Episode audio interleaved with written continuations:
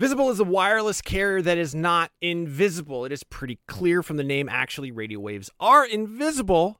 And I can say this with authority as a licensed amateur radio operator. That being said, Visible won't be giving you the power to see light outside the visible spectrum. It's actually way better because having that ability would make getting around very difficult and distracting. What you do get with Visible is unlimited 5G data powered by Verizon. You get one line of wireless, just $25 a month, which is great in these times of economic uncertainty. That is one line for $25, taxes and fees included. So, whatever you're doing at this moment, please stop. Switch immediately. Now, monthly rate on the Visible plan for data management practices and additional terms, visit visible.com. Hey there, it's Rachel Ballinger, and I am thrilled to invite you to Rachel Uncensored, my podcast where I get real with my friends and celebrity guests, where we talk about all sorts of topics. From personal stories to hot button issues, we cover it all. New episodes drop every Wednesday, so make sure you tune in on Apple Podcasts, Spotify, or wherever you listen to podcasts. Trust me, you won't want to miss out on the fun and candid conversations we have here on Rachel Uncensored. This episode of Nintendo Voice Chat is brought to you by Gamefly. Gamefly is a way to buy and rent all your favorite games while saving money. Go to gamefly.com, pick your favorite games, and have them mailed directly to your door. Go to gamefly.com slash NVC and start your free premium 30-day trial today. Nintendo!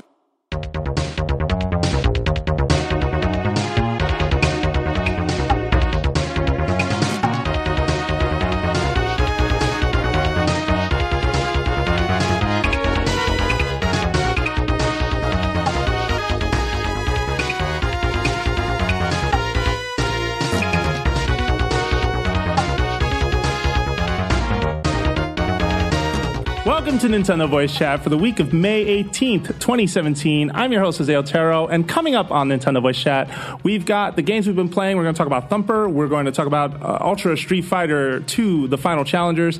Then we're going to transition over to something new. We have an interview with Patricia Somerset. She is the voice of Zelda in Breath of the Wild. And then finally, we're going to come back around and give you our thoughts about ARMS, the ARMS Direct, and Splatoon 2's campaign trailer, which was really cool. Uh, joining me this week, I have Brian Altano. Hello. I have Peer Schneider. Howdy. And of course, just a little bit of housekeeping for you. Please keep in mind that you can watch NVC on IGN.com's front page. Just click on the shows tab, head down to NVC Nintendo Voice Chat. You'll find it right there.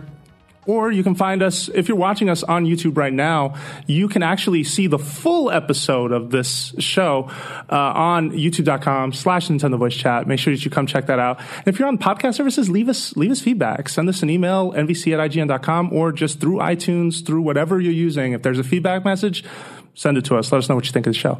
So let's kick things off with what games we're playing. And uh, do you guys want to start with Thumper or with Street Fighter Two, Ultra Street Fighter Two? Ooh, I'm playing both. So okay, which can one? we talk about Street Fighter Two? We can talk about yeah, we can. Yeah, no. We, we, we, which so Street Fighter then? Well, well uh, there's a lot of secrets in this game you might not know about. oh, Street Fighter Two, really, yeah. really, that 30 year old classic? Yeah, uh, so Silent Ken. Let's start with Street Fighter Two then. Right, yeah, fine. we're here. Let's do it. Um, I think this is a really cool, really uh, sort of interesting package for Capcom to put together. Um, it sort of falls in line with what they did for the Mega Man collection and what they did for the Disney Afternoon collection, which I played recently, uh, in that it's this fantastic celebration of a game and a franchise that folds in all of the uh, concept art and original packaging and just really cool stuff that you can geek around in. The options, the menus, all of that is fantastic. Uh, I think what's throwing me off on this game is two major things. One, um, the lack of a Switch D-pad, which I think is affecting me more than I thought it would. I'm making it work. You know, I'm still throwing my Hadoukens.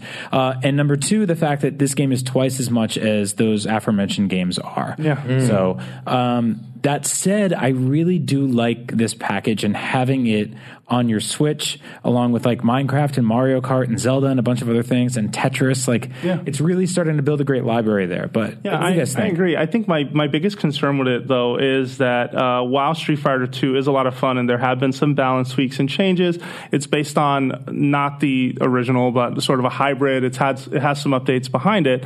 Um, and if I was a more hardcore FGC player, I'd be able to point them out. But I will say, it does feel a little bit like a minimal effort approach by Capcom, and it's something that I'm not sure I'm okay with. Uh, and what I mean by that is that, yes, like a lot of nostalgia plays today, it has a new art style and it has the original art style, and you can swap between them. And the new art style, actually, you saw for the first time a few years ago when you got Super Turbo, Championship, Revival, whatever. Like, I can't remember the full thing, but it was a Street Fighter 2 HD that was released on 360 and on Right. PS3. Um, and so a lot of these assets come lifted from there. Um, and that's fine. But the way you swap between visual styles is a bit clunky. You have to go It into is. the options menu Yeah. in order to choose rather than just straight off the versus screen, letting someone just make that call right there. Hey, which, ver- which flavor do you want to play? Right. Which one do you want to go with? Yeah. I don't need it to switch in real time while I'm playing. I think that's distracting and you don't want that, right? Right. Once you enter into a match, you've locked in. But at the start of one, why does this have to be complicated? Now, they were smart though. The graphics are separate from the audio, so you could have new graphics, old audio, which, I love. great. You can do a Hadouken or Hadouken. Yeah, or Hadouken, like that really, that really long O that uh, the Ryu uh, It's, it's spelled like O U O U O U. Hadouken. yeah, Just just like a chicken. It's awesome. trails. Yeah, um, rolls off the tongue. Uh, I love playing it that way. Yeah. Um, but uh, then. I mean, way of the Hado. Like, what is going on? That's what it's called. Ah, you right? went That right to the bad parts. So, Yeah. what is okay? So to set the table, Yeah. this is uh, a mode in Street Fighter, uh, Ultra Street Fighter 2, the Final Challengers, where you basically can use the Joy-Con and motion gestures to throw Hadoukens, Shoryukens, Tatsumaki kicks, and and just live out the Street Fighter fantasy of your dreams. Yep. Um, I don't know if I've been dreaming. You got a little Christopher Walken at the end. I'm still amazed at your uh, at your Tatsumaki kick there rendition there. That was nice.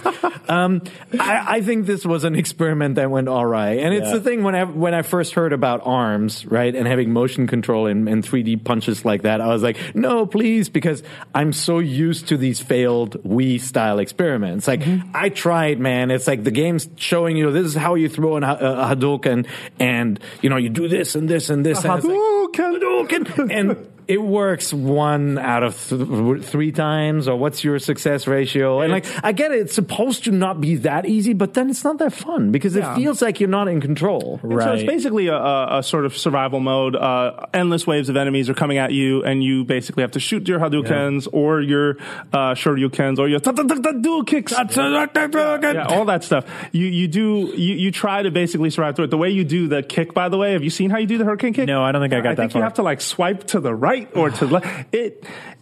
I don't like it. It's was not not fun. It doesn't work. This is the reason why whenever someone tries something with can't have nice things. Yeah. we can't have nice things. People get uh, eyebrows uh, arch immediately because they're just like, I don't trust this. Like I've Well, I mean- seen too many games like this that fail. when, when you make anything ever your question should be who is this for? Mm-hmm. and to me i'm like who is this for? Because like the hardcore street fighter crowd are probably like why would i ever touch this you know? Like once you throw a hadouken and it doesn't work um, then I, I give up.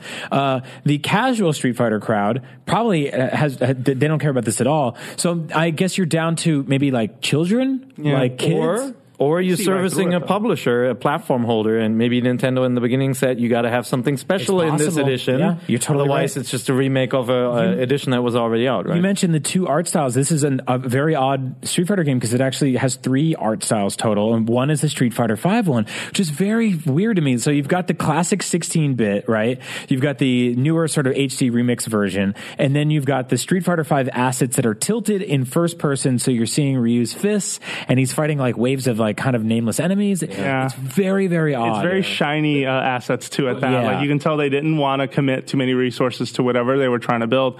And this is not to say that maybe this package came together on a schedule, a very tight one. This was the best they can figure out in the time they had. We don't know how long they've been talking to Nintendo about it, but it's a lame product. It is, and it, the weird thing is like lame. when you play Smash Brothers, right? And Smash Brothers has a billion modes in it, and you get to some of the weaker ones. You like Target Smash. Don't get mad at me. I'm just bad at it. uh, I, I know, I know, I know. But like the button for Target Smash isn't as big as the button for Smash Brothers, right? Mm-hmm. But on this menu, it's like it lists everything, and Way of the Hado is the same as as everything else is. It's like it's just there. It's the one unique thing, but when you, I mean, if you ignore this mode, and I think everybody should try it just to be angry for a second, and then you go back to the core game, and like Street Fighter, the reason why it's still so fun to play is that it's it's just so well designed, right? And I hear you on the D-pad D-pad, it's not as fun with the split buttons. I play it with a Pro controller; it works Yeah. really well. Um, it does. I you know I've spent dozens of hours of playing it on the Super Famicom, on the Super NES when it came out back in the 90s, played it in arcades. I had a hard time pulling off some of the moves, even though they, they should be second nature, uh, you know, like Sonic Boom or any of these, these kind of classic, uh, moves. And it took me a while to get used to it on the, uh, Pro controller because the D-pad is a little more raised too. You know, it feels a little different. Um, but in the end, I was able to do it, um, playing against my kids. It's really fun. This is the first time that they've been exposed to Street Fighter and they can Oh, cool. See the glory of it as well. It has a, a really good a game. few other pieces of fan service. It has uh, this sort of limited release art book that uh, isn't available today for sale. Yep. Um, a lot of booty shots in that book, but overall, uh, still Japan. like, Japan, Japan. Uh, but still uh, a really cool piece of fan service for a Street Fighter fan, which I think is Yep. nice. And ultimately. If uh, Way of the Hado wasn't part of it and would somehow bring the price down slightly, I'd say, yeah, go right ahead. Yeah. Uh, but I do think t- it's up to folks to kind of look at that sticker price and say, how do you feel about that? Um, and, ma- and make that decision. really I'm like- not giving it a glowing endorsement, I guess is what I'm saying. I really dug the sprite editor. I don't know if any of you guys dug into that, but in the options menu, you can go in and customize like each almost. oh, that is really cool. It's, Yes. I think it's down to like four or five sets of parts for per character, and you can sort of be like, I want to make this like weird shadow Ryu with like a pink headband, or I want to make like Ken who's like entirely bright blue. Like, in my game, Latinos took over the Street Fighter universe. They're all tan. every every character is now tan. Oh, that's awesome. Uh, it's beautiful. Like I love it. Uh, even Dee Jay, we lightened him up a little bit. So Yeah. now he's he's he's with us. Um, and I noticed they got rid of the uh, part where you beat up the car. Is that not a thing? Um, Where is that? That should have just been there. No, yeah, and I also wish that when you change the voices, uh, the voices. So right now, whenever you switch to the old voices, it only applies to the characters themselves. So Chun Li, Ryu, uh, everyone who's been a part of it. Now they've got Violent Ken and Vi- and Evil Ryu. They've got those guys uh, as additions. But the announcer stays the same. know. And, and you, I you miss gotta remember too. But. I, I guess this is also a formality, right? Because they don't call it USSR anymore. They it's now called Russia. USSR. Back in the day when you flew to fight Yeah. Zangief, he said USSR. Dun, dun, dun, I know, and I miss that. I've been doing those voices for years. That's like the nostalgia play that I would have appreciated if they had gone Yeah. the extra mile. Um, not like the USSR is going to sue you or anything for, for including that. Well, it's just weird to be like, it's not realistic anymore. Yeah. Anyway, here's a man that throws fire. Yoga flame. but um, There's no USSR. the, the main attraction for me though with this game is, and I have, I can still play Street Fighter 2 on my, my Super NES at home, so I didn't really need it. But having this game on the go again is pretty cool. And I, I do think that um, playing it with the sideways Joy-Con is surprisingly good. I tried it on our local Street Fighter aficionados, took it to Mark Ryan, Sully, some of the guys here, propped up the machine for them, and they played a bunch and they liked it. The only thing is the, the two shoulder buttons. Right. Because you're mapping, you know, light, medium, strong punches and kicks to the six only buttons six-button on them. yeah, totally. So you have to use, obviously, you have to use a stick instead of a D-pad, and then the two shoulder buttons for the heavy punch and kick are tiny. And so Yeah. The strap helps a ton. So if you take it on the go, bring the, the I've actually found myself um, just throwing the Joy-Con straps in my case every time I travel with it now because there is that like you know that off chance that like and I think it's stuff like Mario Kart like trying to power slide in that game. I think I described it in the show as like trying to power slide with the volume buttons on your phone. right. Like it's difficult, right? So and those straps are tiny. If is there a way to just rip that damn rope off of them? I hate those ropes. Oh, you don't like the the strap? Ah, I mean, uh, for me, it makes Yeah. it easier to not lose. But I, I Yeah. can hear you. Yeah, Do you put it on your exercise. on your arms. I hold one of them. I think it's just reflex, though. Uh, but I Been to will so say, many Nintendo demos. yeah, you kind of like trained. Uh-uh. yeah, yeah. Put put the strap At on. Nintendo demos, they don't let you play unless you put yeah, that put, put the Yeah. strap on. Yeah, the minute you put it on first, they're like, oh, you did it. No, that's not right. Like they notice when, when you, that's the first thing you do.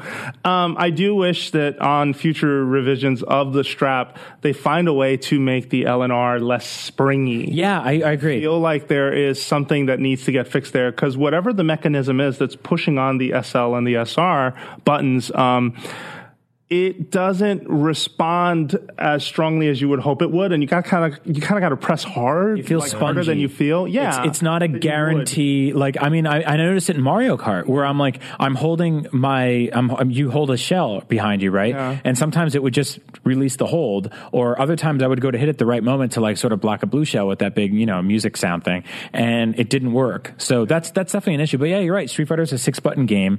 Um, it's cool. It's a cool novelty to sort of on the go be like, oh. Pull my two Joy Cons off the side, start playing Street Fighter, um, and I think that's really what this game comes down to. Like, it's novel to have it with you anywhere. Yeah. But I don't know if this will ever replace anybody's like full fledged Street Fighter time. No, yeah, and it's not meant to. I think it is very much a nostalgia play for folks who just they have kids now. That, that's how Capcom kind of looks at it when we talk to them too. They're like, oh, these a lot of these players have kids. It just to to me it falls into this very sort of light, like just low effort approach though. Like I feel like. Capcom did it with this. Namco's doing it with this arcade collection that's coming to this. Like again, like just going for the nostalgia play, going for that crowd. Um, and I don't know. I want to see these publishers like bring like their their A game to this platform. Like the rare, like the rare collection for Well, Monster example, Hunter, or- you know, like You know what th- it those are the is? things Oh, I I see. You're saying not not just uh, re-releasing classic. Yeah, games. yeah, Although classic games are smart. I mean, the Disney Afternoon collection should have absolutely been on Switch. I think that was a complete misstep. By You know what it is? Is the Um, first Capcom I thi- game for Switch? I think it, I think it will Yes, get there. this is yes, the this first. Um, I think that opening. we've been talking about Nintendo Switch as a, as a hybrid for so long, right? Mm-hmm. The the handheld console hybrid, and I think there's a certain like sort of like quality barrier that we at least hope for from major third parties when it comes to console games, and I feel like that is just like statistically lower for handheld games. Like when the GBA launches, Namco's there to be like, "Oh, you guys want a F1 pole position for Atari? Oh, we got that. We got Dig Dug. We got all your fra- all your best friends are here." So I think this feels sort of like this feels like a game that would have launched with like the DS oh. or the GBA or even maybe the 3DS, but it doesn't feel like a game that, that it would have put on on like Wii U or PS4. or No, and it's definitely One. trying to be aware of the audience, right? Because you can't. I think that for a lot of publishers too, maybe they learned in the Wii era and especially in the Wii U era that you, the audience is not comprised of only hardcore gamers. That there are, you know, because Nintendo tends to skew younger and because Nintendo tends to skew to families, these are people who you may want to try something a little different to hook and approach. Um, and I think there are successes and failures with, with that sort of attempt. But this, this to me, I will say it is good. I, I have fun with it. I will definitely play it on the weekends if I'm out and about. And, you know, like uh, a friend and I go out and eat and we want to play Street Fighter and just settle it right there. Again, another example of, of Right system. there, yeah. Just handle it. Let's play this game. Let's get competitive. I really I like that about it. I really feel like if this game, and I hate to like complain about price stuff, but if this game was half the price, it would have been it would be a no brainer for me to be like, yeah, you get Street Fighter everywhere, and it's got new graphic styles, you can change the sprites, and there's blah blah blah blah. Mm-hmm. But at forty dollars, it becomes like a, well, how much do you really love Street Fighter? You know, Mm-hmm. Same thing with Bomberman, but at least uh, the post-launch support for that game has been much better. They- Yeah. that thing even has Silent Hill DLC. That, that I blew my know mind. That's really Um, crazy. okay, let's talk about uh, Thumper then, which is uh, by I believe the developer is called Drool. Drool. Uh, this was a PlayStation VR launch game. Played it. Can play can play with VR or without on PlayStation 4 or your PlayStation 4 Pro. Now on Switch, this is a rhythm action game unlike anything you've played before. And I will say that uh, as someone who really loves that genre and has a lot of investment in it, uh, where Rhythm Heaven is sort of the quirky, the offbeat, uh, even the humorous, this is just this is one of the most tense, uncomfortable environments I've ever been in while playing a music game. Yeah. Um, it, it's just, it's very gothic. It's very industrial. The music is a lot of like metallic and bashing sounds. Um, and when you die, especially, it's just like this violent explosion. The whole screen just Right. catches you off guard. Um, I feel like if I had to, ca- it's like signing up for a music class, but it's the meanest teacher you've ever met in your life.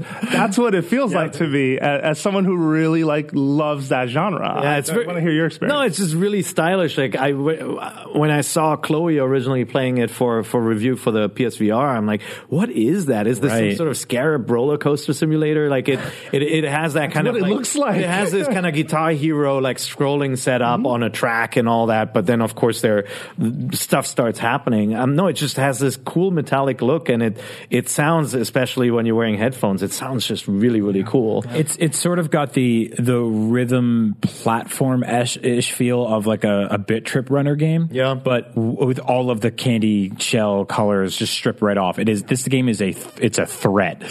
fight bosses, and Yeah. they're like these ugly, sort of foreboding Yeah. Th- targets that like with tentacles front of you. swirling everywhere and Yeah. like you know they um they I played this game on on PSVR at launch and uh it's it's terrifying like and it's and it's one of those things where it feels like a fever dream like when those nights when you where you're sick and you're like I'll have some Nyquil and go to bed in the middle of the night you're like oh my god what you see. yeah yeah my brain's a wreck uh so centipede, uh, whatever. Go ahead, sorry. Um, and I, I adored this game on PSVR. And when I first, my knee jerk reaction to hearing it was coming to Switch was like, oh, oh, why? Yeah. Like, why would you do that? This is a PSVR game. It, it makes perfect sense in VR. And then I read some stuff about how it's six, 60 frames per second. Then I read about how it's 1080p on the on in, in docs mode. Then I read about how they pulled the camera out a little bit, so it's easy to see the scarab nightmare. HD rumble about it, stuff yeah. feels cool. It's it's HD too rumble is subtle. great. Yeah, like you feel it mostly when you lean from left to right. If you lean to the left side, you'll feel like light sparks Yeah. at first, and the more you lean, the heavier that side gets. I think Yeah. that's really cool.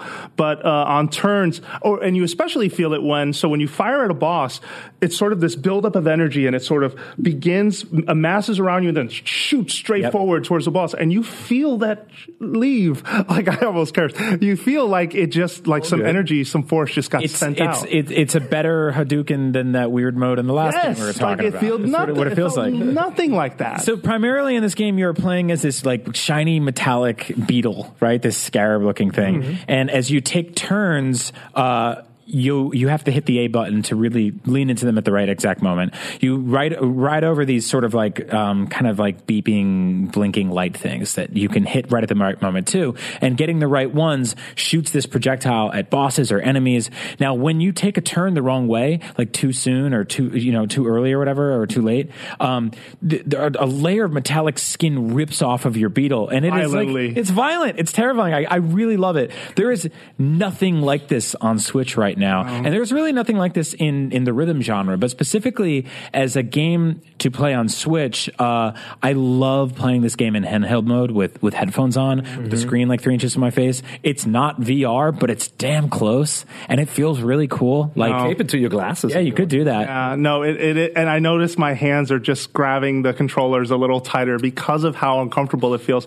We're talking about like using sounds that are almost like strings. So you know when you watch The Dark Knight, whenever the Joker was talking, you'd hear sort of the Yeah. violin string, and it would just Yeah, get louder and rise and rise. And there's this just sort of nasty energy that comes with it. And I'm not someone who necessarily feels something like that when I play video games. It just it feels very uncomfortable, and it's very effective Yeah. for something that's happening on a screen. I can only imagine with PlayStation VR when you're in complete immersion, Yep. like in that space, like what that must feel I'm, like. I'm happy to hear that you weren't the only one getting finger cramps from this game because I was like, I think that's what it is. You're tense, and I'm holding. Like, I didn't get this playing any other game on Switch really for the most part, but it, like I would hold down that A button on turns like it was like like I was driving on a highway going 200 miles an hour. Well, and especially nailing like the perfect uh, sort of hits because you can sort of make a turn, right? You could even hold to the right side and just hold A, and you'll just hit the turn because you're already leaning on that side.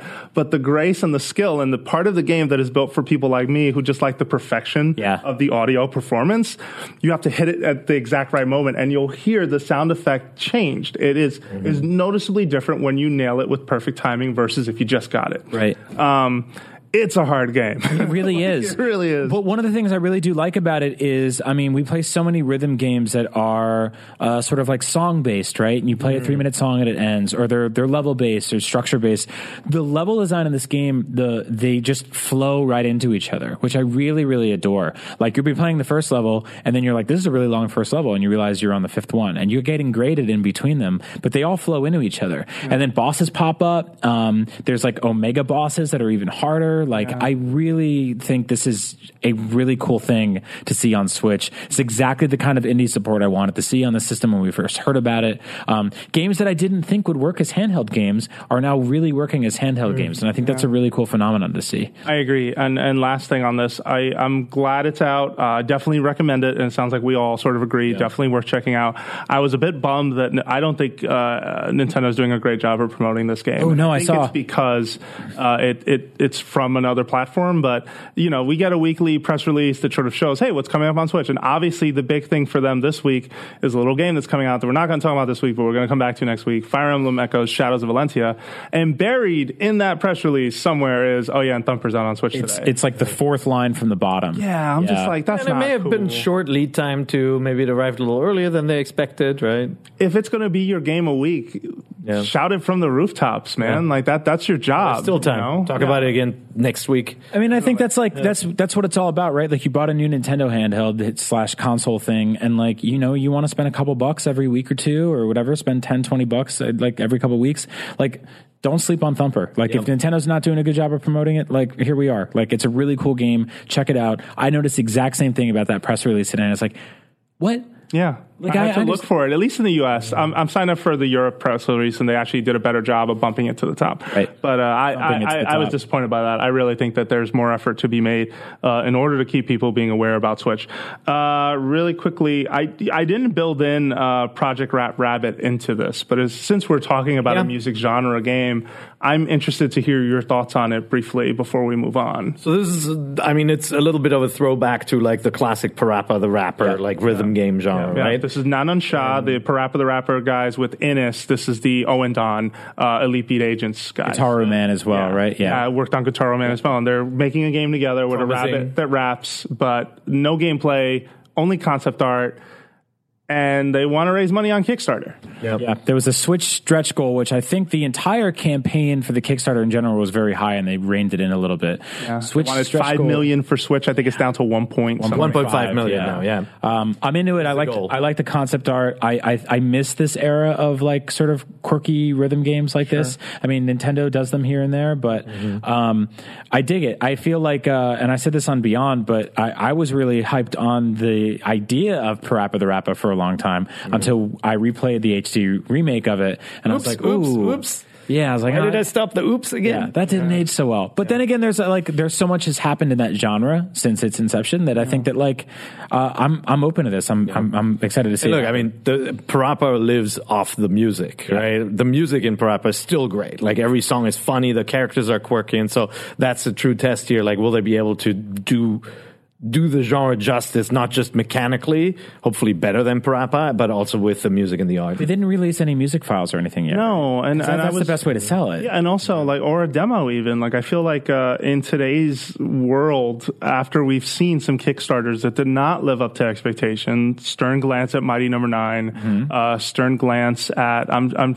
there are others that are just not coming to mind. Mm-hmm. I mean, even Yooka-Laylee let some people down. You know, Just to a degree, although uh, I think that game at least looks good, and I, my hopes are all pinned to Iga. Iga, if you're listening, please. Bloodstained? Give Yeah, yeah, yeah. Bloodstained. Uh, d- d- I forget the rest of the Castle, subtitle. Castlestania. Castlestania. Thanks.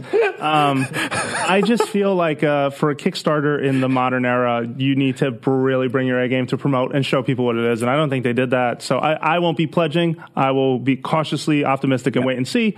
If it comes out and it's great, I will absolutely reverse my decision. But I feel like if you were trying to sell me on this, I just don't think you did a great job. Yeah, I I agree, and I think um, w- w- it's it's th- you can only carry so much off the nostalgia or the idea of something. I mean, when we saw the Kickstarter for like Shenmue three, you're like, okay, I know what Shenmue one looks like, and two, um, three, I have a good idea, maybe, hopefully. I mean, that's still that game's still just a logo, right? And Yooka-Laylee was sort of just like, well, here's this team of people, here's concept art. I mean, they already started putting it together so much They had more. some of an engine though to show you Yeah, too. They were like, "Oh, look at the and the most amazing strut I've ever seen." By the way, that the Yooka-Laylee and and uh, Yooka and Laylee looks fantastic. Yeah, and with Shen, Shenmue, I'm a backer, by the way, for like Oh, really? signed edition or something. Oh, nice. I just couldn't resist. Yeah. I, I love the original game. I, I played the, uh, Yeah, I the played the European sequel too. Yep. uh, not released in the US. Yeah, I played that. Um, but with that game, at least you you knew what the franchise was. You knew know exactly what the game is going to be, and you've got this game designer who hasn't been in the spotlight, and so it's kind of a a cool story. Whereas like with this one. Um, you have to take a bigger leap of faith. I think with Kickstarter, the, um, like publishers and game developers need to start treating the audience the way they would with a publisher, right? Like if if the three of us had an idea for a game and we were like Nintendo, we want to make this game, I would hope. that the three of us could get together more than just like a pitch and some concept art. Like I would want to see an engine. I want to see something like to bring to that table to sit down on Shark Tank or whatever the hell is the video game version of that and be like, this is our game you want something there, right? Absolutely. Yeah, and I'm a big believer in uh, NanaOn-Sha, specifically Masaya Matsuura, who I think changed everything when Parappa the Rapper came out. I mean, that is the equivalent of a video game musical to Yeah. me, and I, I love it, and no one ever really did anything else with it. So to see an attempt, I'm excited for that. But yeah, uh, we definitely have have our thoughts on it. Let us know what you think. NVC at ign.com. Uh, let's sw- transition over to round two, where we're going to talk to. Uh, we have special guests in the office. Patricia Somerset, the voice of Zelda in The Legend of Zelda: Breath of the Wild, was here, and we just had a few questions for her, sort of hearing about her preparation for the role, uh, how she got the job, and a few other details. So why don't you check that out?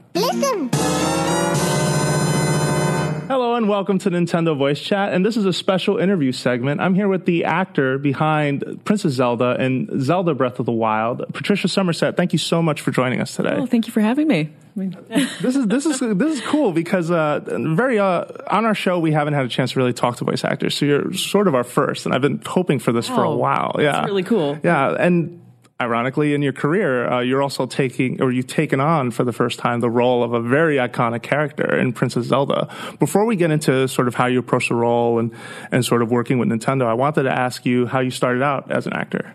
oh my gosh. Well, I came to acting actually through figure skating. Okay. Uh, so I grew up um, figure skating from quite a young age, and I did a lot of, I'd say a lot of, you know, Disney on Ice sorts of uh, skits, and um, you know, dancing was a really big part of my childhood, as was singing, I suppose. So I think those were all sort of precursors to my acting career um, and just performance in general. Um, but yeah, the competitive ice dancing eventually led to acting school Okay. in my early 20s. Okay. And this was up in Montreal, or It was it was around the states at first, yeah, and then um, ultimately the acting school was up in Montreal. Got it, got it. Okay. And so then, uh, when did you sort of start doing voiceover work specifically then, uh, Hmm. as part of that transition? Voiceover specifically for um, actual projects. Um, I think I've always been a bit of a parrot from when I was younger. That's uh, something that I've always loved and been a bit obsessed with, uh, doing jingles and that sort of thing. Um, but the voice work actually started when I was at school, when I was at my undergrad. Um, I kind of just loved the classes where we had to put together our own demos and that sort of thing. So I, I kind of took to it right away and just started pursuing it while I was still in school. So by the time I graduated, I'd already done several projects for like little bits of radio and then, um, you know, working on little indie games and stuff like that. But then you also worked on, uh, if I uh, remember your resume correctly, stuff like Assassin's Creed or. Uh, Yeah, so that came a bit later after I'd been sort of working on voice work for a number of years. And even For Honor, uh, you have a character in there as well. Yeah. Yeah, I'm a Night Warden in For Honor. Okay, okay. Pretty badass game, yeah. Okay, nice, nice. But then, uh, th- so talk a little bit about then how you landed in this particular role with, with Zelda. Like, how did you learn about it? Uh, like, did you know what you were getting into? No, I didn't. I mean, I, I mean, it was pretty amazing to find out when I did figure out what it was, um, when it was broken to me that that was actually what I had landed. Um, so yeah, I mean, I just made a pretty fresh, like a like a full move to LA. Had been something that I'd been thinking about going back and forth for a while. And upon doing that, I, I had submitted materials to different casting directors. And from there, um, you know, like motion capture demos and um, my little animation demo. And so I, I was invited in for an audition, and I prepped the audition with my, you know, the the whatever the um, yeah description that I was given. Uh, went in, got a call back for that. Uh, several weeks later, went in for the callback, um, and then found out that I'd landed this role. And I was like, "Oh, awesome! This is this is fantastic! I'm so glad I made a great impression." And and then I found out that it was that it was Princess Zelda, like shortly before recording it. So that was kind of uh, it just flipped my universe a little bit. Wow, is that is that typical with sort of uh, uh, sort of roles like this? Like, are you not told the specifics, and it's just like, okay, here's the kind of character we want, and we Yeah. want to see if you can sort of do that or deliver. That's that. very common in games, just because secrecy is so important, and you know, it's just it's so easy for people probably to want to leak things, and so yeah, it was all kept very under wraps, and that's often been my my experience in a lot of the games that I've done. There's a lot of code names used, and you stick with the nicknames and stuff. Yeah. Do you remember what uh, persona they wanted you to prepare for those very early sort of uh, um, Mm. you know attempts at like just okay showing them what you can do? Yeah, it, I mean, I don't think it really moved so much from what um, was ultimately. I think I showed them what they were sort of going for without realizing that's what, that's what I was doing. But um, you know, there was it was a, a princess character of some kind. Um, you know, the age was vague, um, except that she was young but had but was an old soul, like those sorts of things. Uh, you know, weight of the world on her shoulders, like feeling the pressure of um, her family, composed, poised, strong, um, strong female, and royal. Um, you know, so yeah, those were those were what I was going for, and those were you. You do see that description in a lot of different things. So yeah, I didn't clue in. I didn't clue in at all. It's like yeah, yeah, princess, yeah, this, that, yeah, and I was like. Okay, and then they finally they finally tell you, and like, so I, I guess I should ask, like, did you have a prior connection to the Zelda series before uh, this sort of appeared? And they're like, yeah, you're Princess Zelda for us in this game. I mean, obviously, I was very familiar with the with the Zelda series, um, and our first console in our house was was Nintendo. So we we played a lot of Mario Brothers. Was our main thing. We were crazy for Mario Brothers. We did uh, a lot of the trackpad and duck hunting and those sorts of things. totally, totally. we just love that, um, and we definitely played the original Legend of Zelda.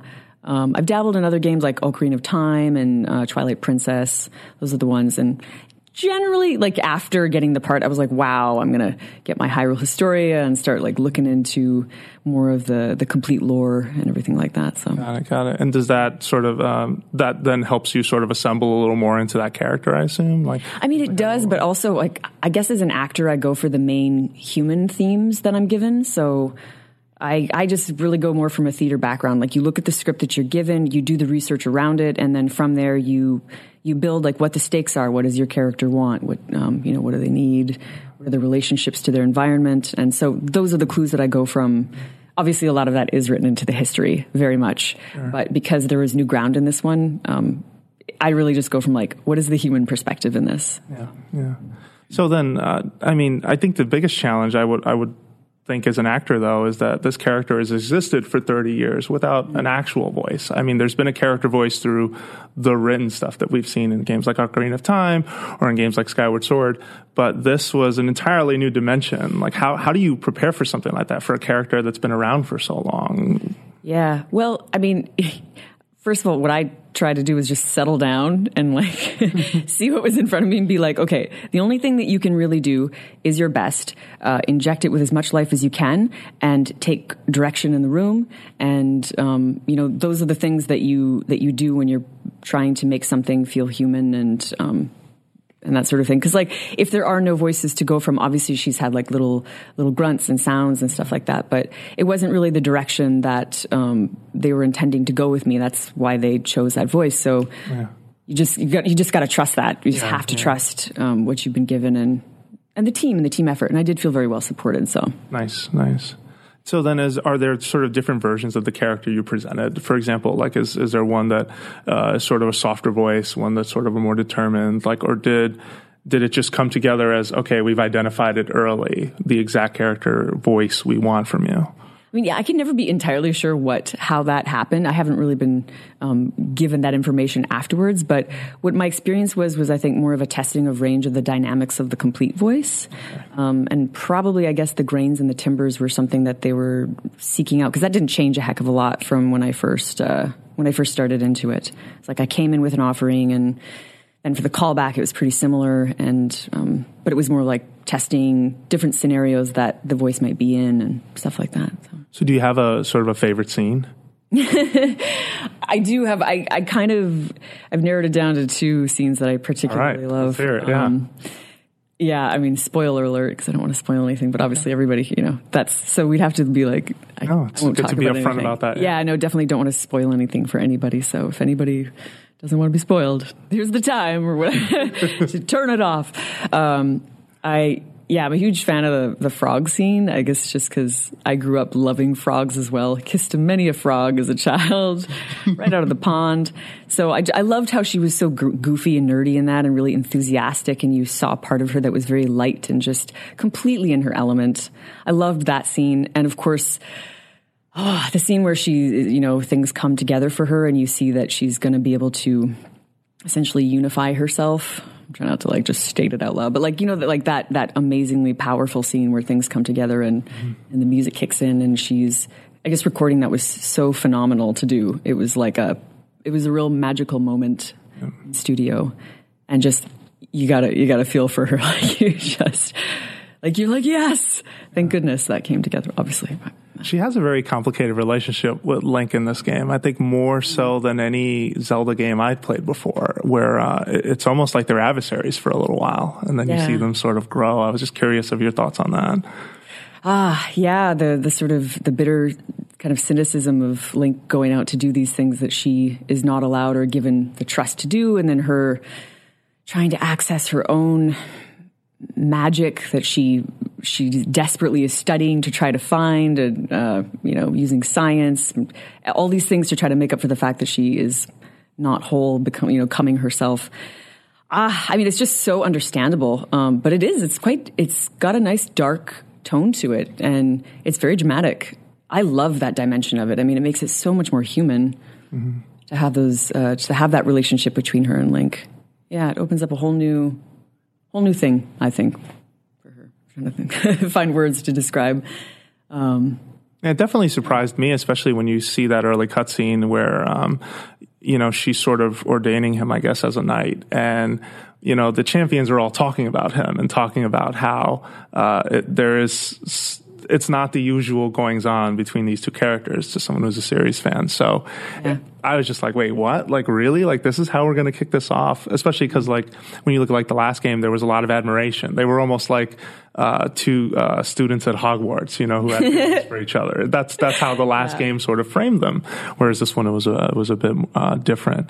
Um, were there any difficult scenes for you, like scenes that it, it took a long time to figure out, or just uh, sort of to yeah to land on what would make it work? Like, what what were some of the more uh, difficult scenes to maybe pull off? That's a good question. It's funny because they don't necessarily stand out in my mind. Like, there's so many things going on in the room when you do a dub session like that, um, and it's just it's not just you. It's also people technically, you know, piecing things together at the same time. So you're just constantly there, just trying to just trying to inject the best performance you can. Um, when you're given the time to do it, and oftentimes that's like you know the computers go and they come back, and um, people are trying to like sync something up, or maybe the dialogue might change a little bit, so then you have to re-examine it. I don't know if I, I don't know if I had any particularly challenging scenes. I, I think just grasping the thing as a whole was it just it was really epic at the time. And and you you really just kind of hope for the best when it's that large and you just go wow I just hope I'm I'm doing the best I can and that they're responding to it. And um, yeah. The, I felt very supported in the process though. So um, and the direction was pretty specific. It was pretty detailed so. Okay. yeah. I'm trying to think if there's any like particular moments but there wasn't really. I mean it all was it all had technical challenges and yeah it was it was a very focused room Do uh, they expose you to some of the other performances just as sort of a, a character study in a sense? And if so, which ones? Um, I got a few uh, snippets of the the Guardians as we went uh, as we went through. Okay. Um, I got, I got to you know I got to play off some of the things that had been done previously, like um, you know with my father. So by the time I recorded things with my father, um, some of those had been done. It was it was an emerging thing that had you know at first no, and then as it went along, I was like, oh, there's the other characters. Got it. So with the other actors, because these are usually Yeah. solo sessions. Uh, what about Yeah. the other versions of Zelda? Did you ever get to hear what they sounded like at all? Just out of curiosity. A little bit, a little bit the Japanese version. Okay, got it, got it. And is is that something used as a reference, or is something just so you're aware this is what it, it sounds like overseas? That's, I mean, a little bit of a little bit of both. Like it is a reference to some degree, but I mean, it, it was in quite a different direction from from that one. So, um, I mean, yes and no. Like there were there were different rooms to be in. Yeah. so, so do uh, you must have friends who are Nintendo fans who like after they found out you landed this gig, like are they like hounding you for voicemail recordings or things like that? Like open your eyes as a as a Yeah, Like, I've what, been- what's it been like since? I've been trying to avoid doing uh, doing too much of that. I, you know, just to keep it all like keep it all safe and and you know copyrighted. You know, it's all copyrighted. It's not for me to do really. But um, oh yeah, yeah. I've, yeah, I've been geeking out with some of my friends for sure. I still remember my reaction at last E3 because we're, we're playing uh, sort of the early build of the game, which is the start of the game. And you're greeted by this voice. And Nintendo was trying to be coy too. They they didn't want to like outright just say, "Oh, that was Zelda." Yeah. At least when we saw it at first, and then they owned up to it. But it was like, "Oh my god!" Like, wait, what? Like she she speaks. She's she's a character now, and this Yeah. is uh, a big step for them. Uh, just given that they, you know, it, it's more about. It's always been more about the voice in your head. Right. Yeah, yeah. Um, so then, you know, have you been called back in yet to record any DLC? Is that is Wow. that, if I as thing? if I could tell you anything like that. is that a Nice straight non-answer? nope.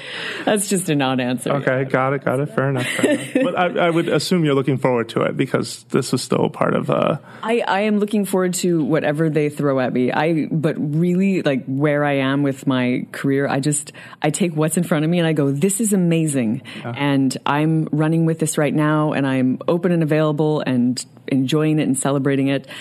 And then from there I never know. So it's like that's just how it goes. So I don't I don't take anything for granted and I don't I'm always like cautiously optimistic about everything. So got it. Uh, it's a good attitude to have in general, I think. Uh, then what, what about uh, the reaction from fans? What's that been like? Uh, just this is a beloved series, like probably the most beloved uh, to Nintendo fans around the world, uh, especially in, in the West. Clearly, um, what has that been like? It's been, uh, I mean, it's it's changed my day to day. It's uh, it's been really really interesting because I am on social media, um, and I've made myself available for fans if they want to reach out. So you know, you, there are both sides. You get people that are just like crazy coming at you, which is uh, there's you know the trolling aspect of it as well, um, which is something that's new to me. Um, but you know, I. I'm I'm getting used to it now. You just have to sort of grow a bit of a thick, thicker skin whenever you're sort of put in the public like that. You just have a lot coming at you. Um, but I get, I just get approached by people every day that just reach out and they're so excited to tell me that they love me. And I'm just like, wow, how did this happen? it's, it's really crazy. Like, uh, I mean, just, you know, a couple days ago, for example, I um, somebody messaged me on my Facebook and said, you know, I just want you to know that um, I'm just so amazed by your work and I love you. And my kid, uh, her first birthday was the launch of the Switch and of Breath of the Wild, and we named her Zelda. And I was like, oh my gosh, send me a picture. And I got a little selfie of this adorable infant in a Zelda shirt. Her name was Zelda, and I was, I am so moved by these things. Like I, I, I just want to hug everybody. Like, I don't know what, yeah, that's a, that's a magical that's a magical feeling, and I I can only imagine it comes from again like just being that kind of a, of a franchise, like something so many folks have connected with. That's amazing. Like to just get to experience that, I must say. it is, it's really it's strange and magical. I'm like, how how did this happen to me? And it, it's very humbling. I mean, with the th- thousands of artists that put this franchise and this game together, and then people approach me first sometimes, and I'm like, whoa.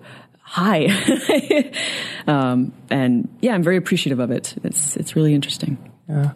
Are there any other memories that sort of stand out in your mind from the recording sessions? Like sort of, and yeah, I'll, I'll, I'll leave that there first. Uh, Oh, I'm trying to think. stories that stand out that like, oh yeah, this one time. I'm trying to think. I mean, like, uh, yeah, I, I feel like all of them. Every time I entered the studio was it was just a really big a big deal for me. Uh, that was. I mean, that's kind of. I love voice work. I love all the projects that I do, and I always like I always like skip to work with this kind of work. I'm like da da da. That you know, I'm really happy to do it. Um, but yeah, this one, it, it, the the gravitas of being in the room and, and watching things unfold and just being in contact with everybody when that was happening. Um, it was all really memorable, and I just, you know, you just want to grab onto everything with a project like this because it's just really special in the scope of your career. And um, yeah, I ate a lot of green apples during this, more than I've ever eaten before. I love apples. Yeah, what a but, like, curious choice. yeah, it's really good for the acid and the crackles in your mouth. So yeah, lots of green apples for some reason. any other any other sort of preparation or, or uh, sort of style things in there? Yeah, I did. I did a fair bit of prep before I'd go in for my sessions each morning, just sort of warming up my timbers and stuff like that. Uh, And how long was recording? Like, was this like day long? Like, or oh no, they do it in, in shorter shorter chunks. So like I guess like four hour sessions, kind of standard sessions that you'd get for most video games, like roughly that. So it would depend. It'd be like maybe sometimes a two hour, sometimes a four hour, never really more than that. Got it. Got it. All right. Well, thank you so much for joining us, and I'm I'm very happy for you, and, and to hear that a lot of folks have connected with it. That that's a good thing, and that's great to hear. And I hope uh, I look forward to the next bit of work uh, that we know you'll be working on with, with Zelda. Uh, really excited to learn more about uh, what what Nintendo sort of brings to that because they've never done that for Zelda before. Not only has it not been voiced, we haven't had DLC. We haven't had something that continues that story. Um, so I'm I'm really excited. Oh, thank you. Me too. it's a pleasure. All right. So then tell the folks how can they find you on social media or what other things can can they sort of look forward to you Yeah. uh, sort of putting out there? Uh, cool. Um, well, I'm um, I'm shooting some TV things. Actually, I can't even really say what they are yet because they need to get approved. Uh, a couple of other games as well. I'm doing some motion capture on a pretty exciting game uh, coming up. Um, but yeah, I'll be I'll be announcing all these things on my my Twitter and Instagram. I'm pretty active on those these days, um, which is at Summersett underscore um, for both of them. So. Great. All right. Awesome. Well, we'll definitely keep an eye on you and uh, lots of luck uh, for your future endeavors. Thank you very much. Appreciate it. All right. So there you have it, folks. Uh, we're going to switch over to our next segment, so don't go away.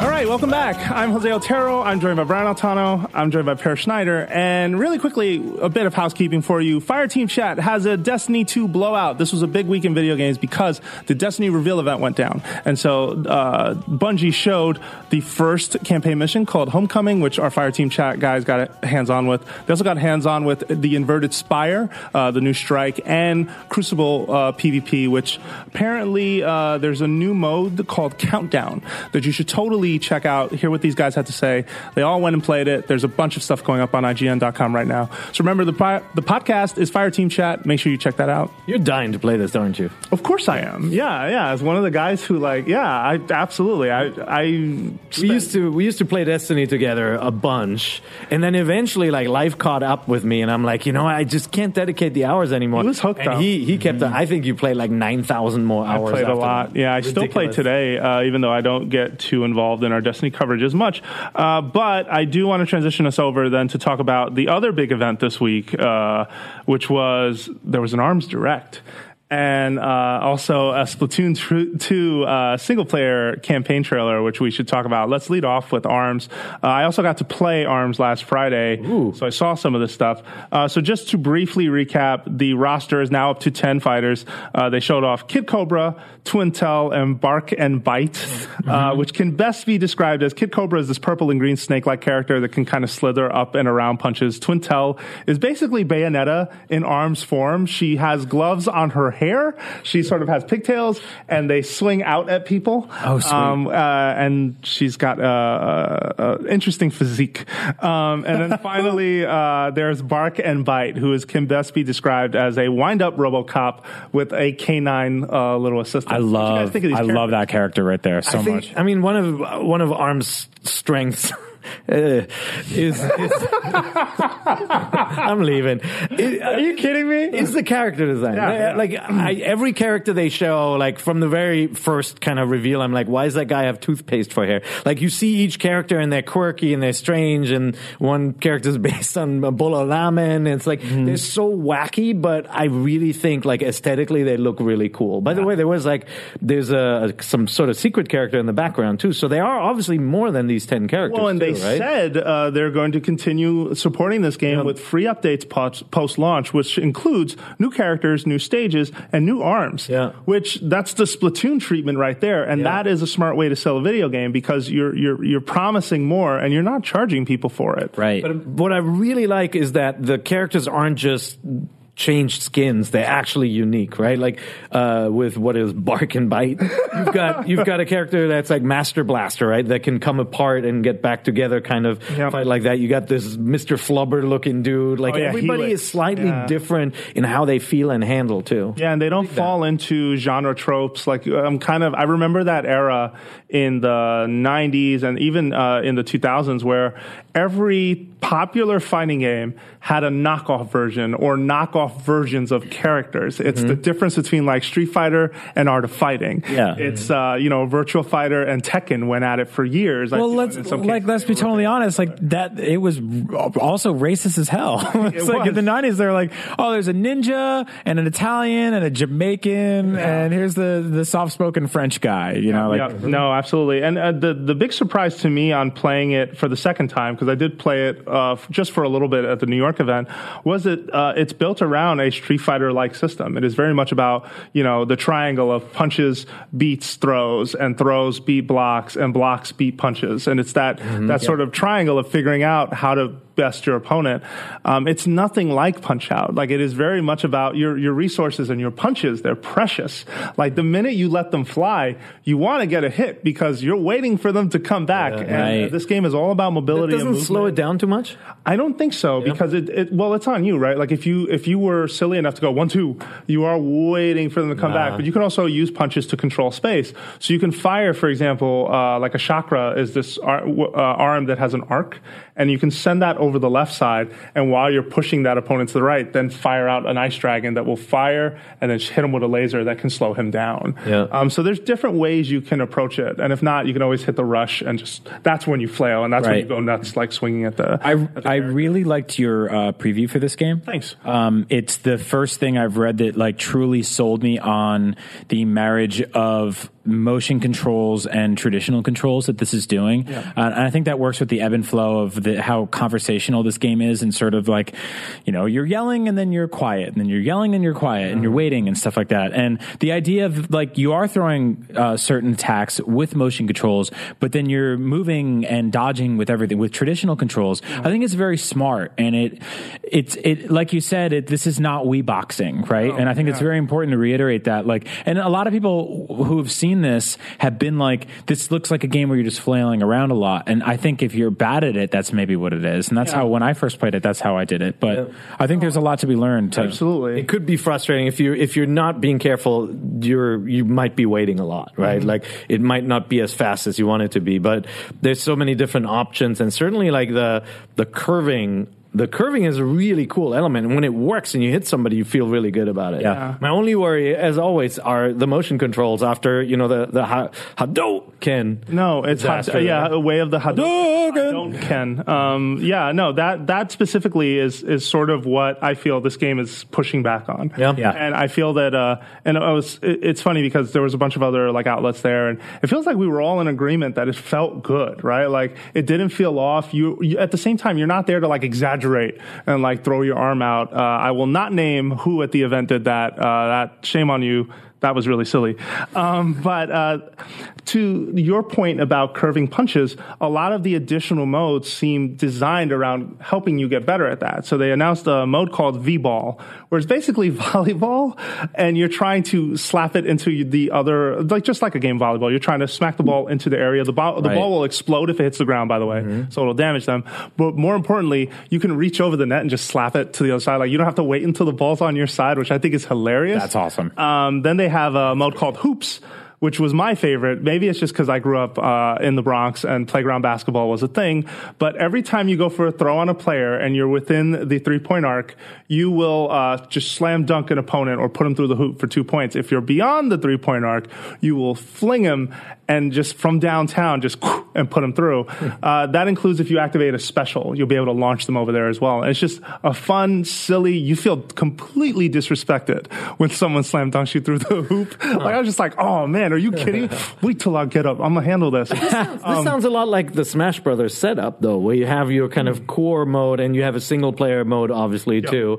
And then you have all these kind of slightly different, kind of more playful modes. Yeah, no, absolutely. But I think, uh, and maybe this is the case with Smash, but uh, I haven't thought about the modes this way. I just feel like this game is specifically trying to teach you a new skill. It is specifically trying to get you comfortable with the idea of sending out a projectile punch. It's very much a fighter meets a shooter. In some respects.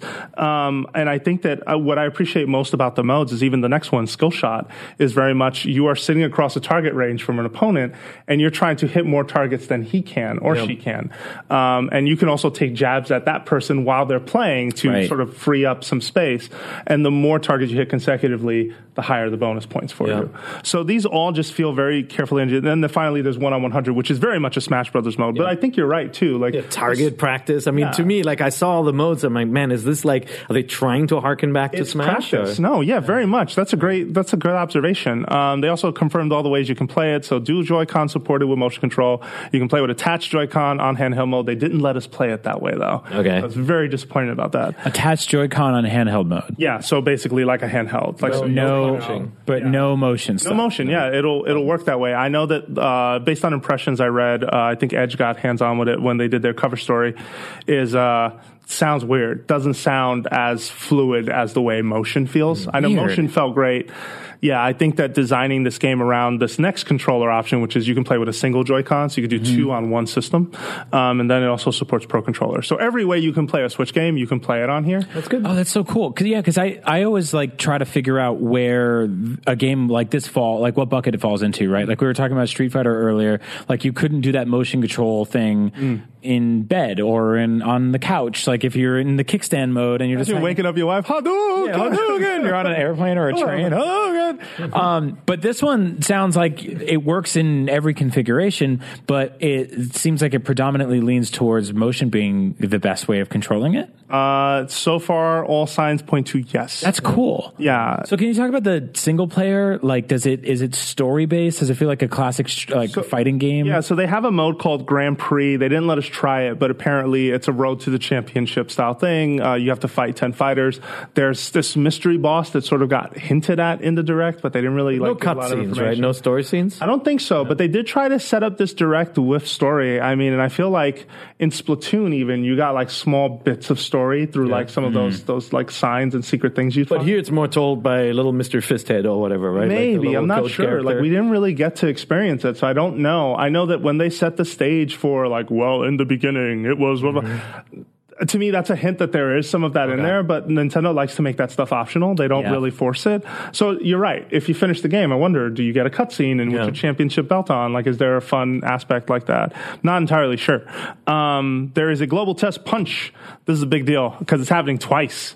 Uh, so the first uh, weekend is May 26th, 27th, and 28th. Uh, check arms.nintendo.com if you want to know the times. And then they're going to do it again the weekend after, June 2nd, June 3rd, and June 4th just in like- North America. If you're in Europe, it's Saturday and Sunday, not Friday, Saturday. Just like Splatoon, so you, can play da- it for free. You can download it on your Switch right now. Yes. So preload it. You get the little icon of arms on your screen. While you're in the store, uh, grab the Disgaea demo because that's there too. They're Oh, nice. hiding that, but nice. Yeah, it's yeah. there, and all your uh, progress carries over to the full game. But yeah, this this looks really cool, man. I'm Yeah. I'm super into this. I think that like the amount of single player stuff is and the extra modes are really good to hear because Mm-hmm. I think predominantly like I won't be playing local multiplayer, but versus, look, we'll yeah. see what we'll see what like how it, how it pans out. I'm curious about the online stuff too. And Mm. I saw the, you know, in the footage, I saw the lobby, which is wacky. Like you have like 10 characters f- like filling a lobby, right? Yeah, Or yeah. Was it even more? Up it to- was like a bunch. no, it was up to it was up to uh, so ten systems, Yeah. twenty. So two up per to system. 20 people. 20 people in one lobby, and then you can jump around between different modes. It has like the circles. You can put the characters together in circles to to Yeah. face off against each other. It was a really unique lobby system. Yeah, I thought it was very cool. Silent again because the app is still not out, right? Well, my other concern too is that, uh, and we've talked about this on the show before, but I just want to reiterate: like Mario Kart 8 Deluxe is fantastic to play, but the online experience is not great. Um, And the fact that I I'm not sure if a lot of folks I, I'm imagining a lot of folks are complaining, but the reason you can't lobby too much because you're not paying for it. This is free, but regardless, it is below standard significantly. If I want to join a race with Brian, I have to hope that this, the, the the gods and the, the the systems and the servers align so that a path opens Yep. and I can just join his race. And I think that's embarrassing in today's era of of of, of video games where like everything is very carefully calculated, all about lobbying up Yeah. and playing with other players. Um, and this is the second multiplayer driven game coming out for Switch that is not going to have an infrastructure in place that should be there. I, it's frustrating to me. Yeah, it feels like I mean Mario Kart. It feels like there's steps towards a better user experience. Like I can when you're on, and we're friends. When you're on, I can see you uh, online, and I can hit the join Jose button. Mm-hmm. But then it spins the wheel of fortune, right? Like even if you're in a in a race with eight players only, there's a chance that I might not get in a bunch of times before the gods deem it worthy of you to join. And so they just patched Mario Kart recently, where now up to two people can spectate waiting for to join Yep. a race instead of just one. I think that was a big might reason for the collision that may help the problem.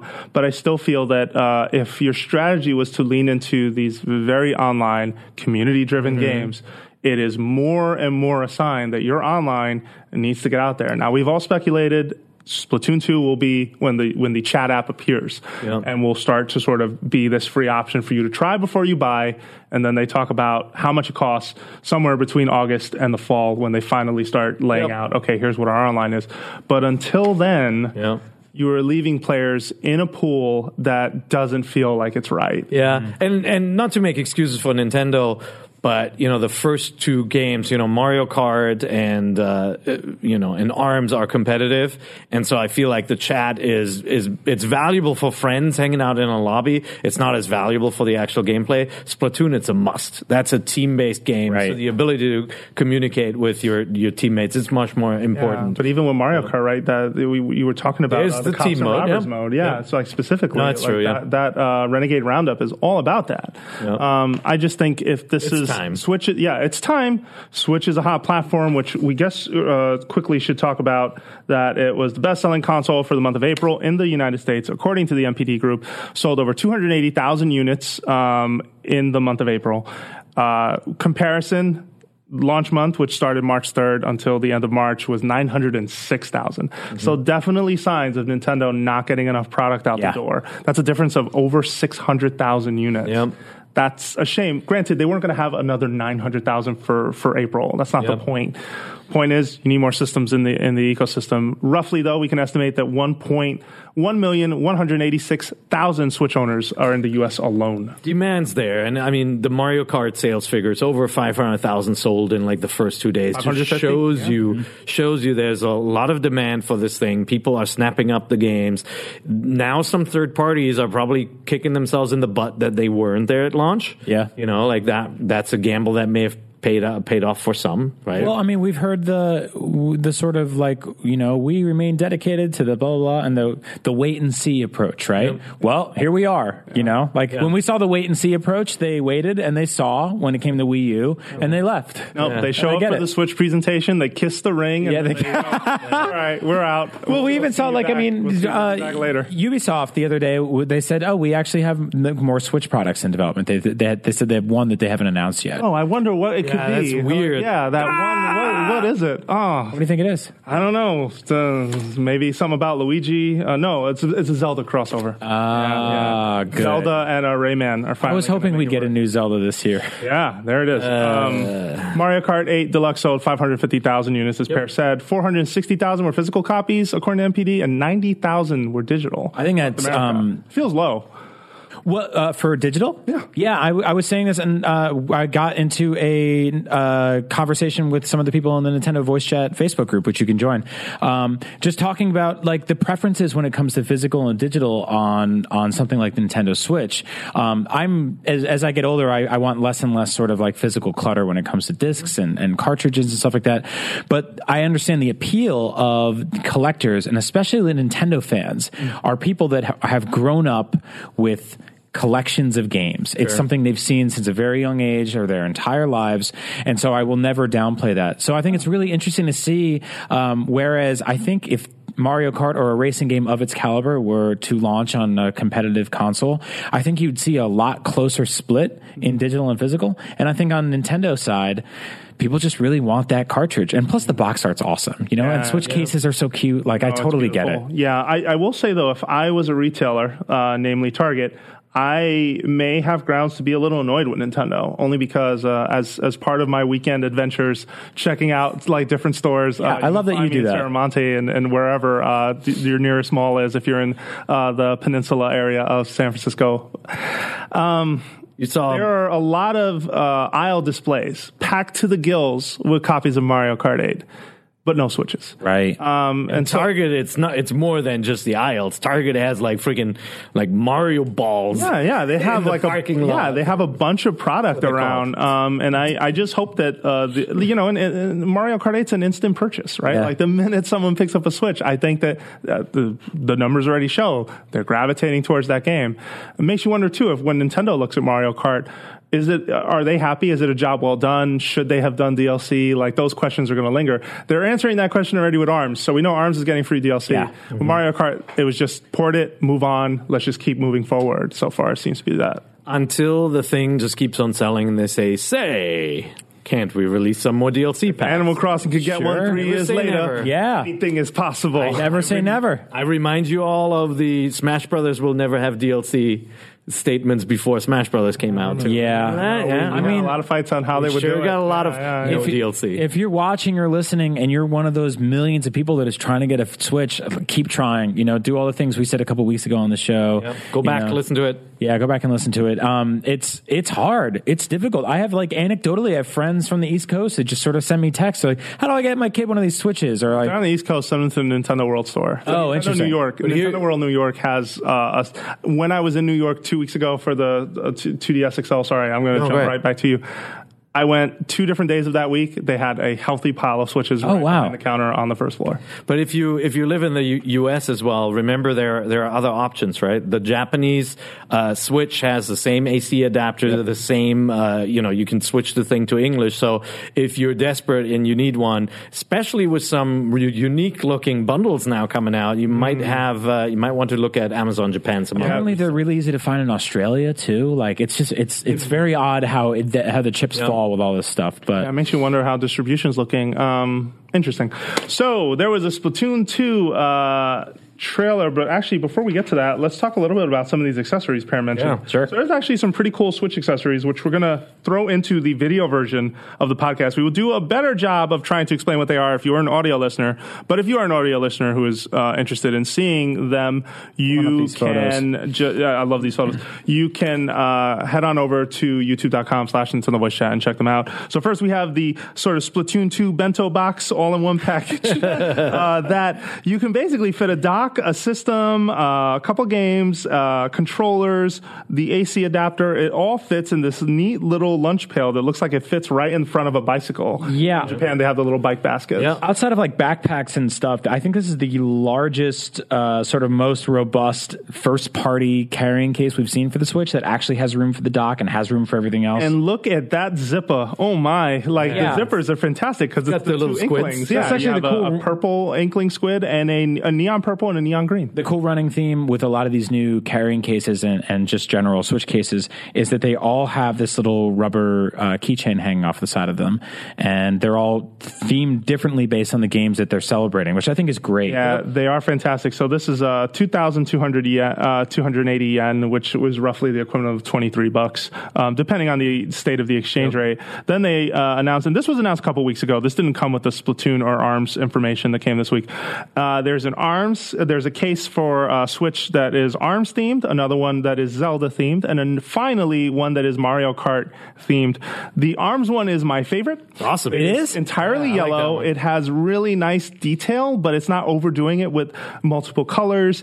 Um, and then the zipper is Springman's uh, arm, essentially. it's a boxing glove it's a on an boxing arm, glove with great. his springy with uh, what is the blue and purple coil. Funny thing is, it's it's like a big neon yellow case that just says "arms" across Yeah. it, and the three of us have said that so many times that we get it. But like to the uninitiated, like you, some kid walks in, it's like uh, arms I, I want arm stickers for Like- all my extremities. again. my. Arms are guns. Yeah. Like uh, Oh, I, oh, I see. yeah, those guns. Like these, This- this- If you're listening, Jose's kissing his muscles. bicep, uh, what, or what's left of it. Uh, there is a Zelda case as well uh, for Breath of the Wild. It is sort of a, a white on gray black design. It's Pretty cool, too. Link uh, in the pose that you saw around the DLC when the DLC was announced. There's a very particular pose Link's in, and over his shoulder behind him is a Guardian, Mm-hmm. and the zipper is a little sh- tiny, tiny, tiny Little rubber Sheikah slate. Yeah, it looks really cool. Oh man, I want it. I And want it on finally, my keys. yeah, and finally, actually, I had one on my keys and I lost it because uh, they don't uh, snag too well. Yeah, they had it at GameStop. I, in all of these weekend travels, I got to buy something, so Yeah. I bought that, and I was like, why did I buy this? Uh, there's a Mario Kart 8 Deluxe uh, case as well. Bit too colorful for my It's taste. like so- underpants. it's mostly a black design background with uh, a bunch of character illustration and decals going across it. They're all sort of angled at the same direction. It's my favorite one. and Oh no, you like the underpants one? Oh, no, no, I don't like the underpants one. I like the Mario Kart one. I don't think it's as bad as Peer says either, but Peer's not a fan. It Uh, doesn't the- say arms across it. hey, hey, hey! I didn't take- Underpants. oh, do you know what? All right, fine. This this case looks like. Sh- no, um, Hey, it's fine. But it's uh, when are we going to get this in the U.S.? I love that one. Uh, so far, nothing. Japan gets it July 28th, and these cases are each roughly $34, $35. Uh, so it ain't cheap. Not cheap. Uh, just like your, your iPhone or your uh, accessory cases. Finally, and this is my favorite because it comes in two, in several pieces, but there is, and there's already one of these in the U.S technically i think a third party manufacturer makes it but think of um, you know for your ipad you had like that fold over case uh, that just sort of just protects the Yep, screen little magnetic one. so this looks like that, but at the same time, you can use it to prop the switch up as a kicks in like a kickstand mode, Right. And position it so you can guess what, charge it. And play Oh, that's while awesome. Yeah, yeah. Play And charge at the same time. That's Um, really cool. It's, it looks nice, uh, and it has uh, separately, or maybe it's included, a privacy filter.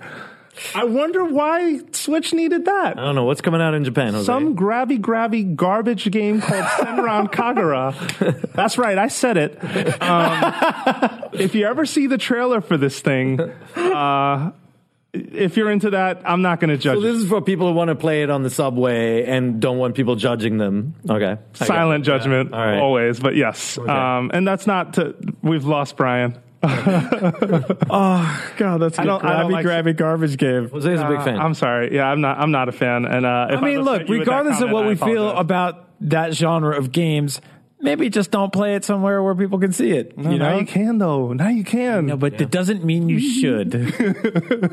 I'm just gonna stop um, before I get us in trouble. Uh-huh. Uh, all right. And that's it. Uh, at least on the on the uh, accessories front, uh, there's a Splatoon 2 bundle in Japan. Ooh, comes that's what I'm talking about. Neon purple, neon green. They're really good looking. So one that they're bundled together Yep. with the system and the game. Not announced in North America. Sorry, kids. Do I have to buy j- the system to get the freaking Joy-Con? No, they sell them separately too in Japan. Okay. Peer, Peer's already doing the math about like how do you get two greens and two purple. Well, I got the yellow ones coming already, so I'm gonna have. You're gonna uh, have 12 two red, Joy-Con, blue, 10 Joy-Con in your house. two red, two blue, four gray, two yellow, and then I gotta get the Splatoon one. That's It's twelve. That is GM more money. controllers than more controllers than systems can ever hold them. At least you can go over to Peer's house with just the, with just the tablet and I hope you don't judge like your wife for buying shoes or bags. She or has uh, she has two shoes for every color in the spectrum of the rainbow. okay, so good. So Okay. buy, buy your Not the main colors, everything in between. Get too. your Joy-Cons So I'm that's my my revenge is little little plastic controllers. that'll show her. There's just going to be a whole She'll learn her full of them. lesson. Clearly. All right. So uh, Moving on. moving, moving on, uh, there was a Splatoon 2 single player trailer that we should talk about. Uh, this was really cool. Um, if you remember, Splatoon 1 had had the same thing, had a campaign. It was very abstract and different than the multiplayer that you played, right? There was a lot of cool skill test ideas like platforms that moved and, you know, having to sort of illuminate your path by using ink. There was cool stuff like that. This trailer kicks off with a new social space, which might be Inkopolis Plaza. I'm not sure, or just a, a, a sort of different section of town. Right. What makes me think it could be is just that it seems to have taken place in the future. This is after the Splatfest, the final Splatfest, where Callie and Marie went against each other, and Marie ends up winning. Callie disappeared. Uh, I think this there's I this love whole how they Squid built this. It's drama. like wrestling. They Yeah. built this wrestling. There's a Squid Sisters story on Nintendo's Tumblr. You should check that out uh, for Splatoon. And uh, yeah, they've been building up that these two had a rift. But um, you find out that Marie's on her own. No one seems to remember her because she's like, "You remember me? I'm Marie," and she does the hands thing. Right. And the Inkling does not even. The Inkling's like, what? An. Different Like, and it's a very cute moment before they kick into the quirky music that I love about Splatoon, and specifically the levels and the design themselves, which look fantastic. The single player trailer is just it's just nuts. Yeah. It's completely crazy. I mean, like just looking at the different character designs. I mean, there's some there's some humanoid enemy that pops in, and then there's an oven popping out bread, bread, right? Like it's just complete bonkers what you And, see. y- and you guys, I mean, you guys know as you, you know, try to rattle my cage to get me to play a ton of Splatoon last time around, I'm not the biggest online multiplayer guy, but between the single player campaign, which looks gorgeous and crazy and is giving me major like vibes of Mario Galaxy 2, um, and the Horde mode that they're adding now, Yes, that uh, Salmon Run. yeah. Um, I feel like I'm totally buttoned up on justifying a, a, a purchase of this game just on those things for single player stuff. You love it, man. Yeah. I, I, I'm not. I'm not someone who plays a ton of um, versus multiplayer. I play a lot of co-op, but this game I just kept on going back to. And obviously, it's team based, so you're playing with friends against uh, against strangers too. And uh, this this looks like you know it's it's got all the multiplayer stuff we you love from the first one, and then the single player looks stronger this time around. Like Yeah. it just mechanically, like it seems to have so many more like toys you can interact with. You you saw where um you know the inkling is is splatting some sort of uh, some sort of roll that can roll out of the way. Yeah, and, like, yeah. they are had a they had a moment too where you're like riding the trail of what looks like you're riding a trail of ink that's being left behind by a rocket that's floating Yeah. ahead of you, and so it's just this really cool, almost jet set radio moment. Which there is a part of the community that loves a mashup idea between these two franchises because they very much have sort of a similar contemporary, futuristic, but wild and wacky sort of atmosphere. similarity in music too. Yeah, so Wacky. Splatoon 1's campaign specifically drops the ball on uh, weapon variety. You basically were sort of only sticking with uh, the most basic forms. And I feel like this game is already up to off to a great start because you saw a lot of weapon variety in the trailer. Yeah. And you even saw something that in the middle of the trailer uh, shows up roughly within the beginning. You know, there's a Sheldon request. So if you don't remember who Sheldon is, that is the shellfish that sells you weapons. Way too chatty. Someone needs to shut that kid up. But uh, in Splatoon one, but um, you can basically have new weapons sort of dropped in the middle of a match, and you'll have your Gatling gun, you'll have your uh, ink brushes, your octo octo brushes, whatever you need, like will show up. I don't know entirely how they're going to balance that, but the variety alone has me excited because on the first game, they locked that behind amiibo, and I didn't like that very much. Like there were specific challenges that involved specific weapons. You had uh, the the splat charger, or you had the roller, or I can't remember what the third one was. But uh, regardless, I just was not satisfied with that. Right. Um, so I feel like this is already off to a much better start. Lastly, uh, they showed a boss that looked like a stack of ovens, Yeah. complete with pop out bread that comes out during the attack. And it all has great. like faces, and it's Each the weird like face. square that tries to squash you too. Yeah, like, and there was everything- a an octoling, an, a really oversized octoling on a tiny little unicycle, and uh, they end with him swinging a splat roller at the camera, which I just thought was really funny because they also do this great uh, synchronization of da da da da, Yep. and you're like, oh my god. They're having they're having a ton of fun with this franchise. Uh, It shows um, does. from from the character design to the art direction to the the the music and colors and everything like that. The the fact that the single player in the first one felt like a little safe, which is an odd word to use to describe a game about squids turning into paint, but here we are. Um, but the second one feels completely off the rails in the best ways possible. I'm really excited to see what they do with this thing. It just looks really creative. I mean, unlike uh, Nintendo, ha- Nintendo hasn't created a ton of new characters over the years that, that kind of stuck with us, Yeah. right? Like if you go back to like you know Mario, Zelda, Even Pikmin doesn't Metroid. really have a great like. That's one of the more new examples Yeah. of a character that never really hit that strongly outside of a passionate group of in, people. in, J- in Japan, like the Pikmin are very much beloved, right? Like the small characters. Olimar, though, is kind of the cipher of the series. Mm-hmm. But like the Splatoon characters, I feel like they're they're really good. Yeah. Like just the you know kind of like the brattiness of them, the way they look, the squids, like the the really bright colors. Like it owns those those crazy like soda pop colors and everything. And then the mu- the music, like you can't. I, I don't really know another game that sounds like that. Yeah, and, and it very much, I wonder if it captures just that vibe of that tween teen culture, Yeah. right? Like just very sort of like showy and look at It's what like, I'm wearing. well, it's- I don't give a crap. And right? it's the drama. Yeah, yeah, But, it, but it's that. done really well, and I feel like authentically, it's it's it's cute, and they're lovable characters, and then every single shopkeeper is just so weird and quirky on top of that. But yeah, it's the music in the trailer already sounds awesome again. Yeah, no, Can't I, wait, man. I, I can't wait. Um, I think the only thing, uh, Nintendo, that you need to address with Splatoon 2 is that multiplayer has real changes behind it. Because when we saw it at the very first global test fire, we saw a product that, despite new stages and despite a new style, um, roughly, right? I mean, new pieces of Yep, style in yep. terms of hair and in terms of uh, some weapons and and, uh, tweaks and balances. In fairness, it's still a system that I can't change loadouts between matches, that I have to back out um, in order to do X, Y, or Z. And I just feel like the smarter way to approach this is to make sure that folks have that flexibility. If you're balancing the game for that reason, and that's why you don't want people to change weapons in between, then be upfront about that because right now you haven't said anything. Yeah, Right. and and the Mario Kart fixed that particular issue. You can actually change your cart and your setup in between. You can even turn off the crazy yellow little antenna in between matches when you're playing online. And so they obviously thought about it. And Splatoon is the game that needs it the most. I think so, yeah, especially for one that uh, you can tell, especially in Japan, they're going to push and, and really try to make a success. The first game did uh, super well for them there.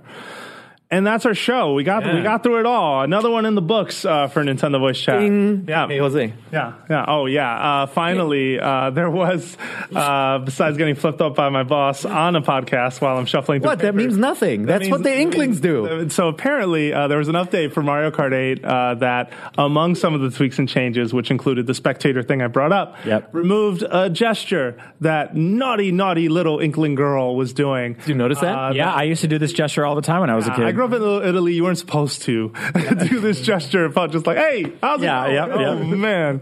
Uh, and she would only do that if she passed a character. It was removed and altered. Um, I don't think people are that angry. I can't tell. Give it a minute. it's still young. The issue is still new on the Yeah. internet. No, I, I mean, I think Nintendo just didn't know. Yeah. You know, and like, and culturally, the gesture means different things in different countries, and most right. people don't care, right? And like, it comes across as just her going like, "Rrr," like, you know, she's doing the reaction guy. or That's all she Yeah. does now. She just she, she raises her fist, which That's it. still indicates angry Yeah. driver, but not as angry. You're right. I mean, Yeah. I never even like noticed it. Like, I noticed the gesture and I never thought about it twice. No, I- I like a middle finger would have been something you Well, immediately. I, I mean, even I, Jose and I are from the East Coast. The middle finger is still like a wave at, that, at that point. Mm, yeah, Like, once they start cursing and dropping f bombs on each other on the FDR drive, that's a different story entirely. entirely. Yeah, it's a Jersey hello. It is. Uh, it is that- a Jersey uh, hello. that- well, the Jersey hello got removed. it's, en- it's endearing, you know. Yeah. Um, but definitely uh, make sure you update, and uh, hopefully it will solve some of these spectator issues Yeah. too. And if you miss it, just head on over to mo- the most beautiful state, New Jersey. there we have it. All right. Well, thank you for listening to Nintendo Voice Chat. And don't forget that we are a weekly show here on IGN and that there are multiple ways that you can keep up with us. First of all, obviously on the IGN.com homepage, just click on over to shows, head down to Nintendo Voice Chat. If not, you may see a clip out version of this show on youtube.com uh, slash IGN, but you can catch full episodes on youtube.com slash Nintendo Voice Chat. It's ours and we're not giving it back. Um, finally, you can leave us feedback. Head on over uh, and send us an email to nvc at ign.com or just write us a review on your podcast platform of choice. Uh, we try to keep up with all of it. Um, and thanks for another great show, guys. Like we did it. We made it. Make sure you check out Fireteam Chat's Destiny 2 reveal. I'm telling you, it's cool stuff. I'm excited. Peer's slightly excited. Brian does very not care, but that's okay. No, I'm, I, it's good to see you guys happy. all right, fair enough. Go watch Link Together with Zach Ryan. We put up we a great go. episode today. And there you have that too. Uh, finally, you can find us all on Twitter. You can find Brian Altano at. Agent Bizzle. You can find Peer Schneider at. Paragin. And you can find myself, Jose underscore Otero. Thank you so much for watching, and we'll be back next week with more Nintendo Voice Chat.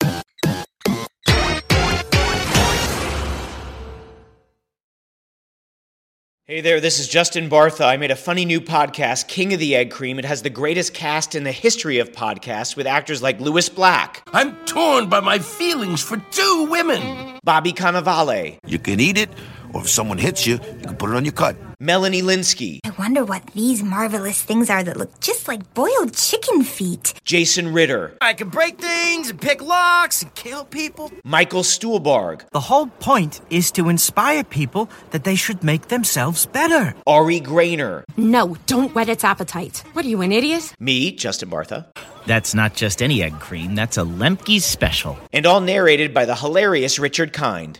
This is the story of Harry Dalowitz and how he rose from nothing to become New York's King of the Egg Cream. So if you like funny true stories, come listen to King of the Egg Cream, available wherever you get your podcasts.